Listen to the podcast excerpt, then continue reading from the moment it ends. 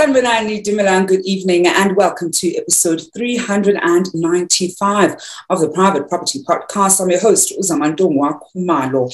It's the Tuesday edition. I said Wednesday. I feel as though this this month uh, certainly, you know, fled by. Uh, it was speeding by. Uh, it is the Tuesday edition of the Private Property Podcast. And if you join us for the first time, welcome to the family. You tune into the only talk show that deals with property on a daily basis right here in South Africa. And to all our regular viewers on Facebook, on YouTube, on Instagram, welcome back. You know how we do. Every single weekday, you and I have an appointment at 7 p.m PM, where I'm always in conversation with a property expert who helps us make better property decisions. Doesn't matter where you are in your property journey, we're certainly here to make sure that you are you know, well catered for and get the right insight and info uh, to help you along the way. And talking about the right insight and info, we also have a whole host of other great shows every weekday at 8 p.m. that you can tune into. It is a Tuesday, so Mbali Nwoko will be bringing you the uh, the farming podcast uh, right here at 8 p.m. and you can catch the same show every Thursday at the same time. And on Wednesdays, Essie Clausen brings you the first time home buyer show, and Chad takes us through the home shoppers show every Mondays and Fridays, where he takes us through incredible properties that you can find on www.privateproperty.ca co.za. Well, those are the great shows every weekday at 8 p.m. Another great thing that I love talking about uh, is, of course, the great competition that we're running on our Facebook page, where we want to find out from you some of the great property advice insight that you've picked up on while watching the show. And all you have to do is to share your comment of, you know, what have been some of the nuggets that you've learned while watching this show. And of course, if we pick your name in the lucky draw, then you get to walk away with 500 rands in cash. All you have to do to claim that prize money is to be watching us live. Drop us a text and, of course, do so before the end of the show. And if we don't get a lucky winner before the end of the show, the money rolls over into the money bag. Yesterday's winner was indeed watching. Uh, she, I think we had what was 2,000, 1,500 rands in the money bag. Air to Maikisa was watching, so she got to walk away with that, meaning that our uh, our money bag is back at 500 Rand, so we're certainly looking forward to who the lucky winner is going to be. Well, this evening I've got our guest, uh, Trethewey, who is the CEO at Rentmaster. We're going to be looking at top insights on how to navigate the shifting rental markets, but we're going to put a, really different spin to it. There's a great article uh, that Shanaaz wrote that we really want to reflect on a little bit because the reality of being a landlord is it's very important to understand the numbers side of things and and we never we can never downplay how important that is understanding the numbers being able to uh, use different data sets and different data points in order for you to make better decisions. But there was also a human component when it comes to when it comes to managing you know, property, and of course when you have different people living in your property. So that's some of what we're going to be reflecting on. And I want to find out from the landlords this evening. You know, it's the tail end of the year. December is literally in a couple of hours' time. How has your landlord journey been like this past year? We've seen so many lows Uh, I think some people have seen some highs, but there's certainly been quite a number of lows. Uh, what has that landlord journey been like for you uh, this year? Do share with us down here below. Absolutely looking forward to hearing some of your insights. Shanaaz, good evening, and thank you so much for joining us on the show. Thank you so much for having me again, Zama. I really enjoyed joining you and your audience and sharing some of our insights. So, yeah, let's get to it. As you said, there's a whole human element to what we deal with. And today I'm super keen to share some of that because uh, usually I'm giving you data point after data point. So um, there's some fascinating data points, so we can share some of those. But uh, I'm keen to hear from your landlords too. Mm. And I think let's first just start with, you know, what, and, and I, was, I, was, asking the landlords how this year has been for them, uh, you know, as landlords. Certainly keen from you what the data has been telling us around, uh, you know, how landlords have been doing, how their portfolios have been performing uh, in this specific year. Because I think it's been quite a, a, a um, an intense year. It's been quite a tumultuous year um, in different contexts. And as we slowly start reflecting on the year that was, and of course, gearing up for the upcoming year, what have been some of the trends that you've spotted when it comes to the rental market and the different regions that we've got? So I certainly can't ignore where we started from 2020 because 2020 with COVID and hard lockdown, we, we have to have a look at that and see what it did to our economy, what it did to our rental collections. And we had an all-time low. And we must understand that that's not a quick recovery in terms of the economics of things. So when we have a look at double income um, homes going to single, income homes, we're looking at how are people recovering in terms of their affordability? How are they recovering in terms of being able to pay their rental or catch up on their debt? And we certainly see a decline in, in uh, consumers' credit profile how are institutions such as banks and rental companies, um, like for instance, Rentmaster with debit orders, how are we helping these consumers who fell onto hard times rehabilitate themselves? So that is the trend that we had to bring into 2021. What are we doing as landlords, as property owners, as agents, as institutions in order to get consumers back on the bandwagon? Because some they, they didn't have a choice about it. Let's face it, many people didn't have a choice about the financial quandary that they found themselves in. So that is what we look at in 2021. We see a recovery in the payment profile behavior, meaning how many pay- people are paying on time. That has been a, a certain recovery, sitting at about 83%. Um, on, on a national average. But what was more interesting to me is that with the lowering of the interest rates, you had first time homeowners, meaning those tenants that were good tenants now were in a position to buy their first homes because of the drop in the interest rates. Now, I'm looking forward to 2020 to see what does monetary policy and what do our interest rates say for these individuals that just got to own their first properties and are they going to re-enter the rental market. But landlords were left with high vacancies. So in this last quarter, I've just read from TPN Credit Bureau their vacancy survey, and you know what amazing data they have. And what they are telling us is that there is um, uh, there is a slight decrease in this vacancy rate, um, showing a marginal improvement um, and what we're seeing is we're seeing very low or little or zero escalations in rental rates. So, yeah, that's pretty much the trend from this year. And, and, and, you know, Shanaaz, when I think about some of the trends that we've seen this year, one of the other unfortunate trends, uh, and it speaks to you know the article that you that you'd also written, was that we also saw a lot of separation. Uh, you know, divorce rates were significantly higher than uh, in other months, and not just from a South African context, but we also saw it in other parts of the world where you know married couples are divorcing or certainly getting separated. And we know that something like that has an effect for both the landlord and the tenant. And I think it's one of those things that we we don't don't usually think about even when we enter into, for instance, a lease agreement with our partners. Uh, we don't really think what would happen if we break up because you think, look, it's a year-long lease. You're probably going to, you know, last that long. Or if you are, of course, a landlord and perhaps you've bought that property with your partner, you also don't, uh, you know, necessarily probably plan for if you're going to uh, separate with your partner. And and that's what I want us to look at. I think first let's start on the owner side because that's uh, you know that that that's the, the more admin heavy uh, part because you would be married to somebody. You know, what are the implications, uh, especially, of course, as, as it relates to property, when uh, owners who are landlords uh, of a particular property they are separating and now need to deal with the admin of the property or properties uh, that they essentially manage. Yes, so you're very right. Now, the sweet spot where we're lying, and during this last year, we've encountered and have to have a lot of difficult conversations. Meaning, the last thing you want to be dealing with in a in a relationship breakup. And in today's world, we have a lot of individuals that are cohabiting.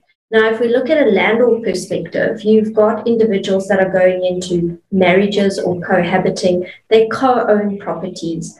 If you're married, clearly, whether you're married in community of property or out of community of property, would have influenced how you contracted with your tenant. So when you are out of community of property and your property so happens to be part of your assets, that wouldn't necessarily be affected when you are changing your marital or your relationship status, as long as the contract that you've got in place is with the two correct contractual parties. And I think that's what I'm that's what we ultimately want to get to. What we ultimately, the principle is that you want to enforce a contract. And at the end of the day, you start out with good intention you need to understand who are the contracting parties, and you need to plan for the fact that those contracts have to reflect who the parties are accurately, should you need to take legal action.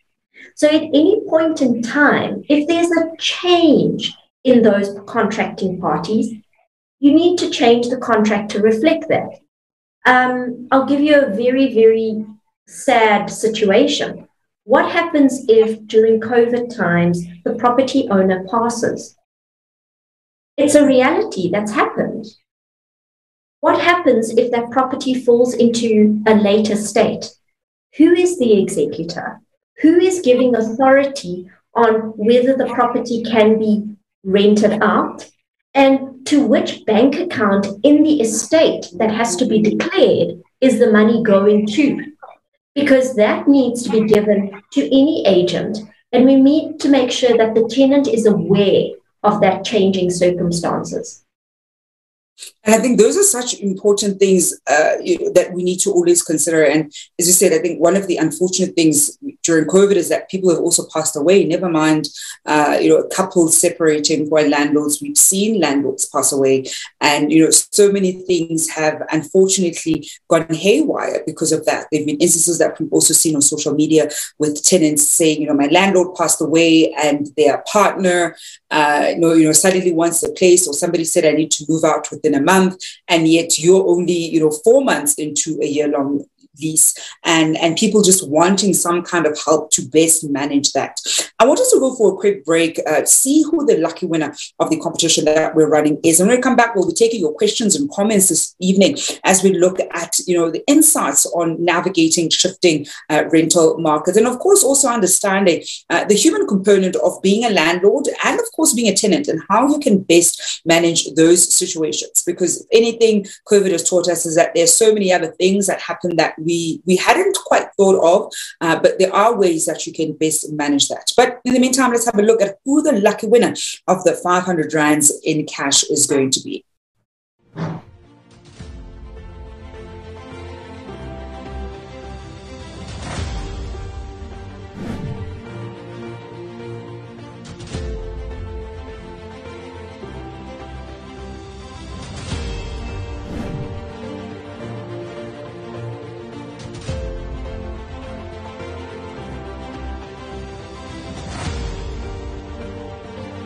And that lucky winner this evening is Fatima Sadien. Fatima Sadien, uh, 500 rands up for grabs for you this evening. Do make sure that you drop us a text before the end of the show uh, in order to claim your prize. And if you want to be just like Fatima, all you have to do is to enter our competition on the Facebook page. It's the pinned post on the Facebook page. We have over 6,000 comments. The more you enter, the more you comment, uh, the more you stand a chance of walking away with that cash prize. And of course, you have to be watching us live in order to claim that money.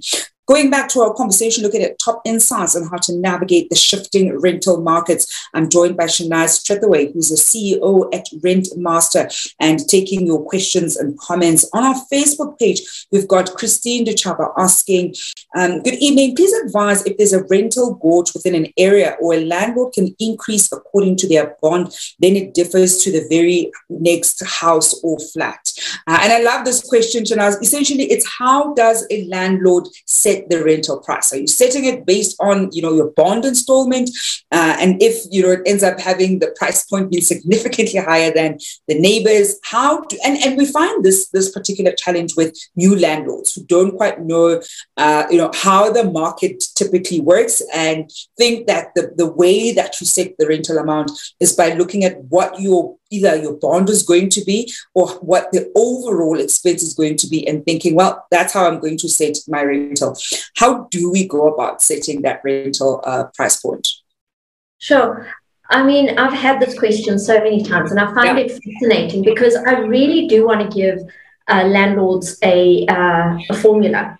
Um, but the way I see setting your rental right is by understanding all of the different components. So let's start in a simple way and say, all right, you've got a bonded property. So you need to understand what numbers and what payments do you need to make in order to not get yourself into trouble. That is a starting point. That is what I call in my world a sunk cost. Whether you get that in rental or not, that's going to be going out your bank account. Your bond payment needs to be made. Your uh, property agent needs to be paid. Your um, managing agent needs to be paid. Your lights and water. So you need to understand what are all of those. Subsequent to that, you're then going to go and, like for instance, at Rentmaster, what we do for our landlords is we we get a property report and TPN Credit Bureau provides a property report. And based on rental data in your area, as well as surfing the net, seeing what other people are advertising, what their properties look like, you can start seeing what the rental index is. The rental index says this is the average rental, and this is the amount of vacancies and how much competition you've got. Now you've got these two sides, and so the negotiation starts. You present it and put it out there. You see what response you get. And then based on that, you start adjusting. I just have to say to landlords that you need to be aware of two things. One, you need to be aware of interest rates and where they're going because your bond payment is going to be affected by that. And secondly, inflation. You need to understand what's happening because costs, if they rise, are going to affect what that profit is.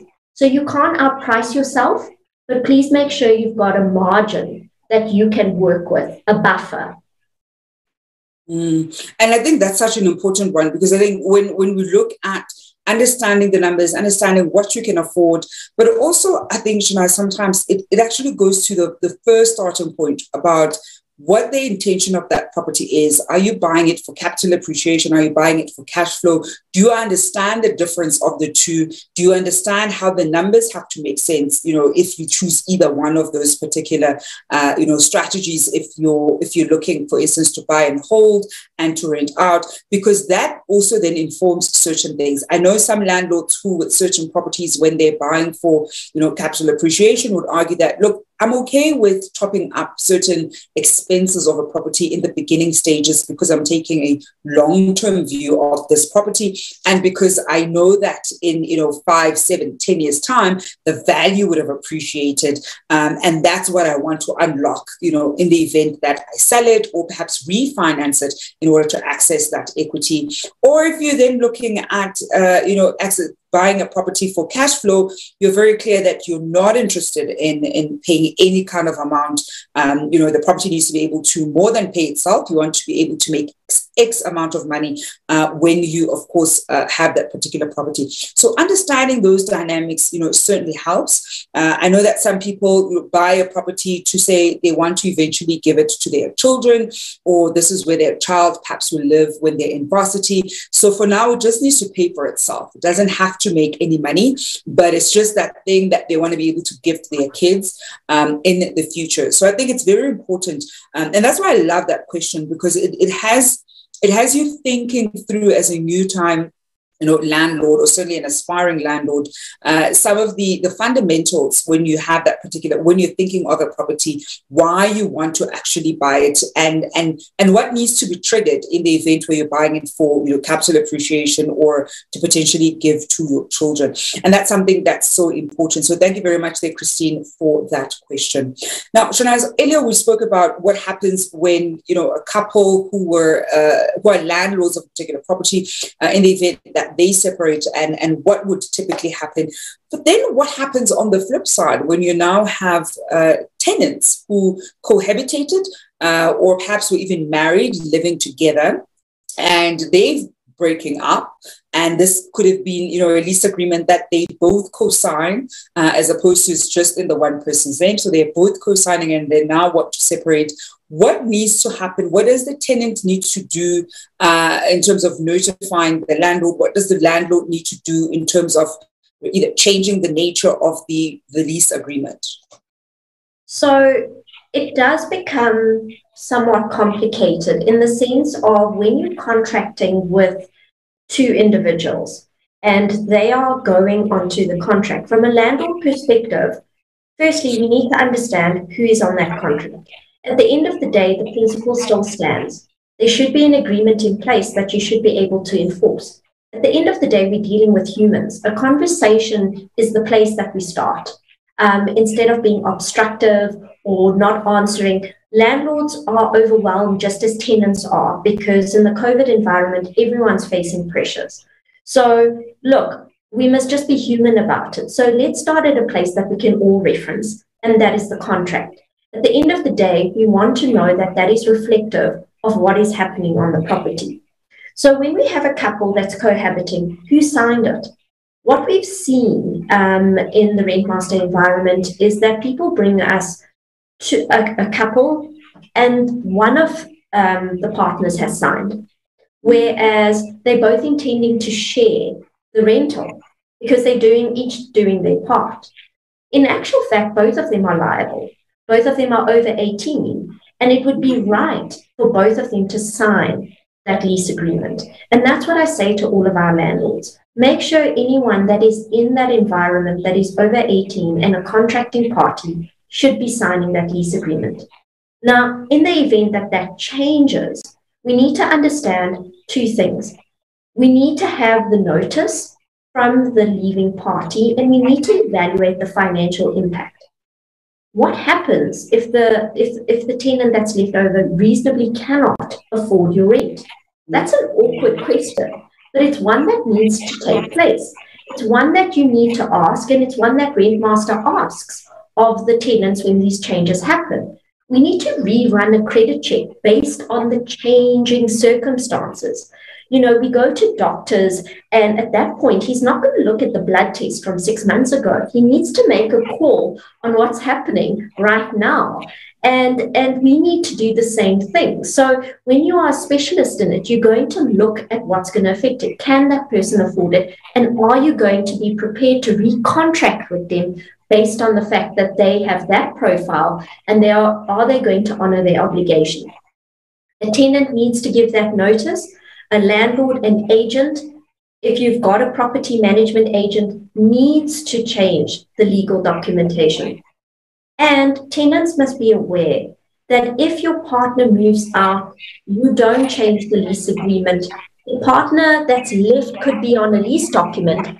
And who are people going to go after? Unfortunately, landlord, you'll have to take action against the person who left the relationship in the property and and that's that is an unfortunate legal situation so let's avoid it Mm. And I think you know it's such an important one to note because uh, the the the one of the realities that we know is uh, when you know a breakup is is happening, uh, regardless of the nature of the breakup, uh, and and of course you know lease agreement is is affected. You sometimes don't stop to alert your landlord especially in the event where you can afford the place in the meantime right? So let's assume in the moment you can actually afford the place so you're not under financial strain.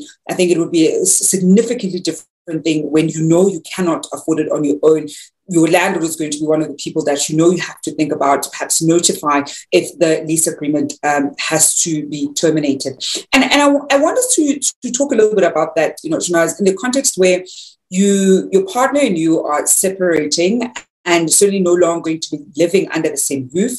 And one party, the one whoever is staying, can unfortunately not afford uh, to stay in that particular apartment because of you know the rental and them paying that amount of loan. And they now want to terminate the lease agreement, and it would be terminating it prior to when the lease agreement is meant to actually end. Uh, what what happens in those situations? Because we tend to find a lot of times, you know, tenants just struggling to we'll call it get out of a lease because that's the you know that those are the words that they use that they can't get out of a lease or they need to find somebody else to take over their lease uh, not knowing that you can give notice there may be penalties and sometimes you may rather you know have a conversation with your landlord about that. Uh, perhaps take us through the kinds of options that a tenant may have uh, that they can you know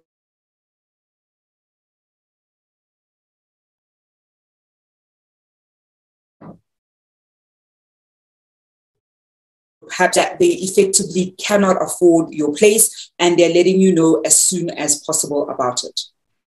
Yes, so that is a very sensitive topic. And, you know, what we alluded to earlier is that owning property is understanding data, understanding the money, but the magic lies in being able to bring that middle ground between the human element and understanding the data and finding a way to negotiate and reduce it to writing for rep- being fairly representative of both parties. So, and this is why lease agreements are so important, right? This is why, for instance, we've got things like the, TPN lease pack, which Rentmaster bases their lease on. And that says the landlord has rights. They have a right to cancel the lease early. And that is based on the fact that they are going to occupy it or sell it. Um, they've got to have those reasons. And a tenant can also cancel their lease. And the terms of that cancellation is captured in the lease agreement. They need to give so many days notice. If you've got a fixed term, you need to give your 30 days notice. If you've got a month to month lease, you need to give seven days or however, whatever is stipulated and you've agreed on.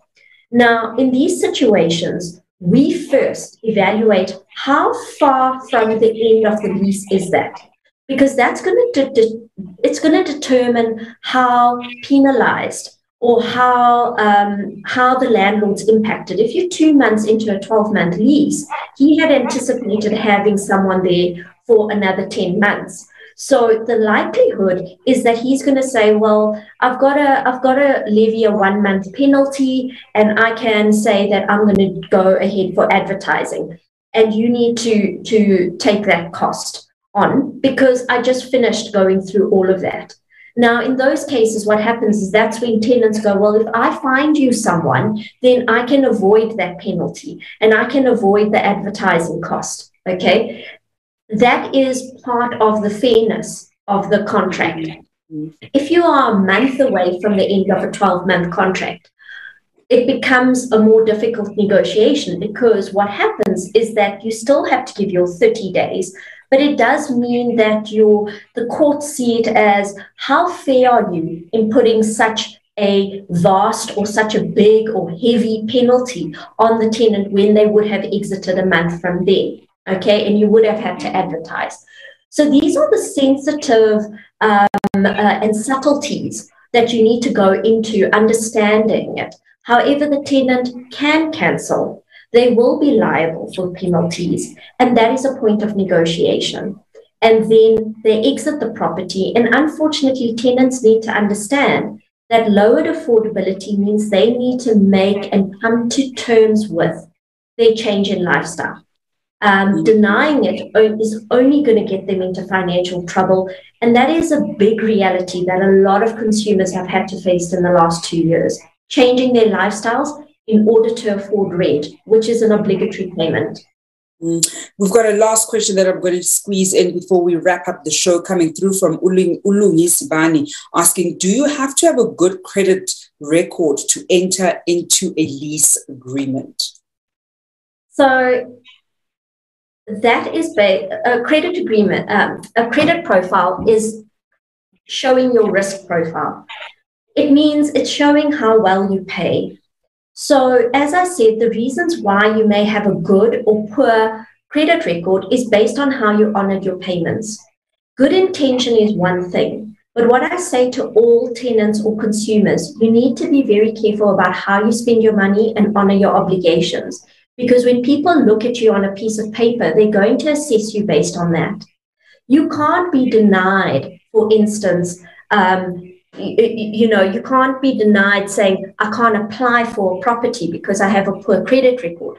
But the landlord has a right to understand whether they are okay with your payment profile behavior to believe that you will pay it. So, from that perspective, you need to be very aware that it contributes to an individual's view of your risk profile. And they have a right to decline your application to a property. And you need to show them that you can rehabilitate yourself. And so, for instance, something like doing your rental via debit order contributes to your credit profile. And what it means is over time, you can show that you're rehabilitating yourself or you are honoring it and then you can get to a point of a better profile and therefore seek better properties. Unfortunately, it is a risk, a question of risk. Now, as, as, we as we wrap up, any final you know comments to both landlords and tenants when it comes to uh, you know better tenant landlord relations, especially in the context of any significant changes to either one of them um, that could, of course, affect how they are a landlord or their ability to continue being a tenant in a particular property? At this point in time, what I've experienced is that no one's above being emotional. We've all faced so much stress in the past two years. And where we would have responded in a very rational way, we are acting out of desperation, out of needing recovery of rent, out of financial pressure. And we need to be very measured in the way we interact if you feel that you cannot interact, you know, you've got agents, you've got people that have an impartiality, and you need to understand that at the end of the day, talking about it factually, reducing it to documents, and making sure that you come to a fair solution is what is going to be in the best interest of you as a landlord, because you also are going to have to face consequences if you do unfair practice. Similarly, with a tenant, You've got a responsibility to your landlord to speak and respect what you contracted to do. So the point is, let's understand, step back, be measured in our approach. It is tough everywhere. And we just need to understand the humanity and be fair. Mm. And that's where we're going to leave it at this evening, Shanaaz. Thank you so much for joining us on the show. Thank you so much for having me and that is Shanaaz Trethewey, who's the CEO at Rent, Rentmaster, uh, wrapping up the Tuesday edition of the Private Property Podcast. And unfortunately, Fatima Sadian has not raised her hand uh, to claim that 500 rand. So we're going to have a rollover tomorrow, a thousand brands is up for grabs. I do hope that if you have entered, uh, you're certainly going to be watching. If you haven't already, do go and enter. And of course, if you've already entered, also you know enter more uh, in order for you to increase your odds at winning. Well, that's it for myself as Zamantungwa Kumalo this evening on the Private Property Podcast. And of course, I will be handing over the reins to Umbali Noko, who's coming to your screens at 8 p.m. on the uh, Thumbing Podcast. And of course, tackling all things agriculture. Until then, hope you're staying home and staying safe.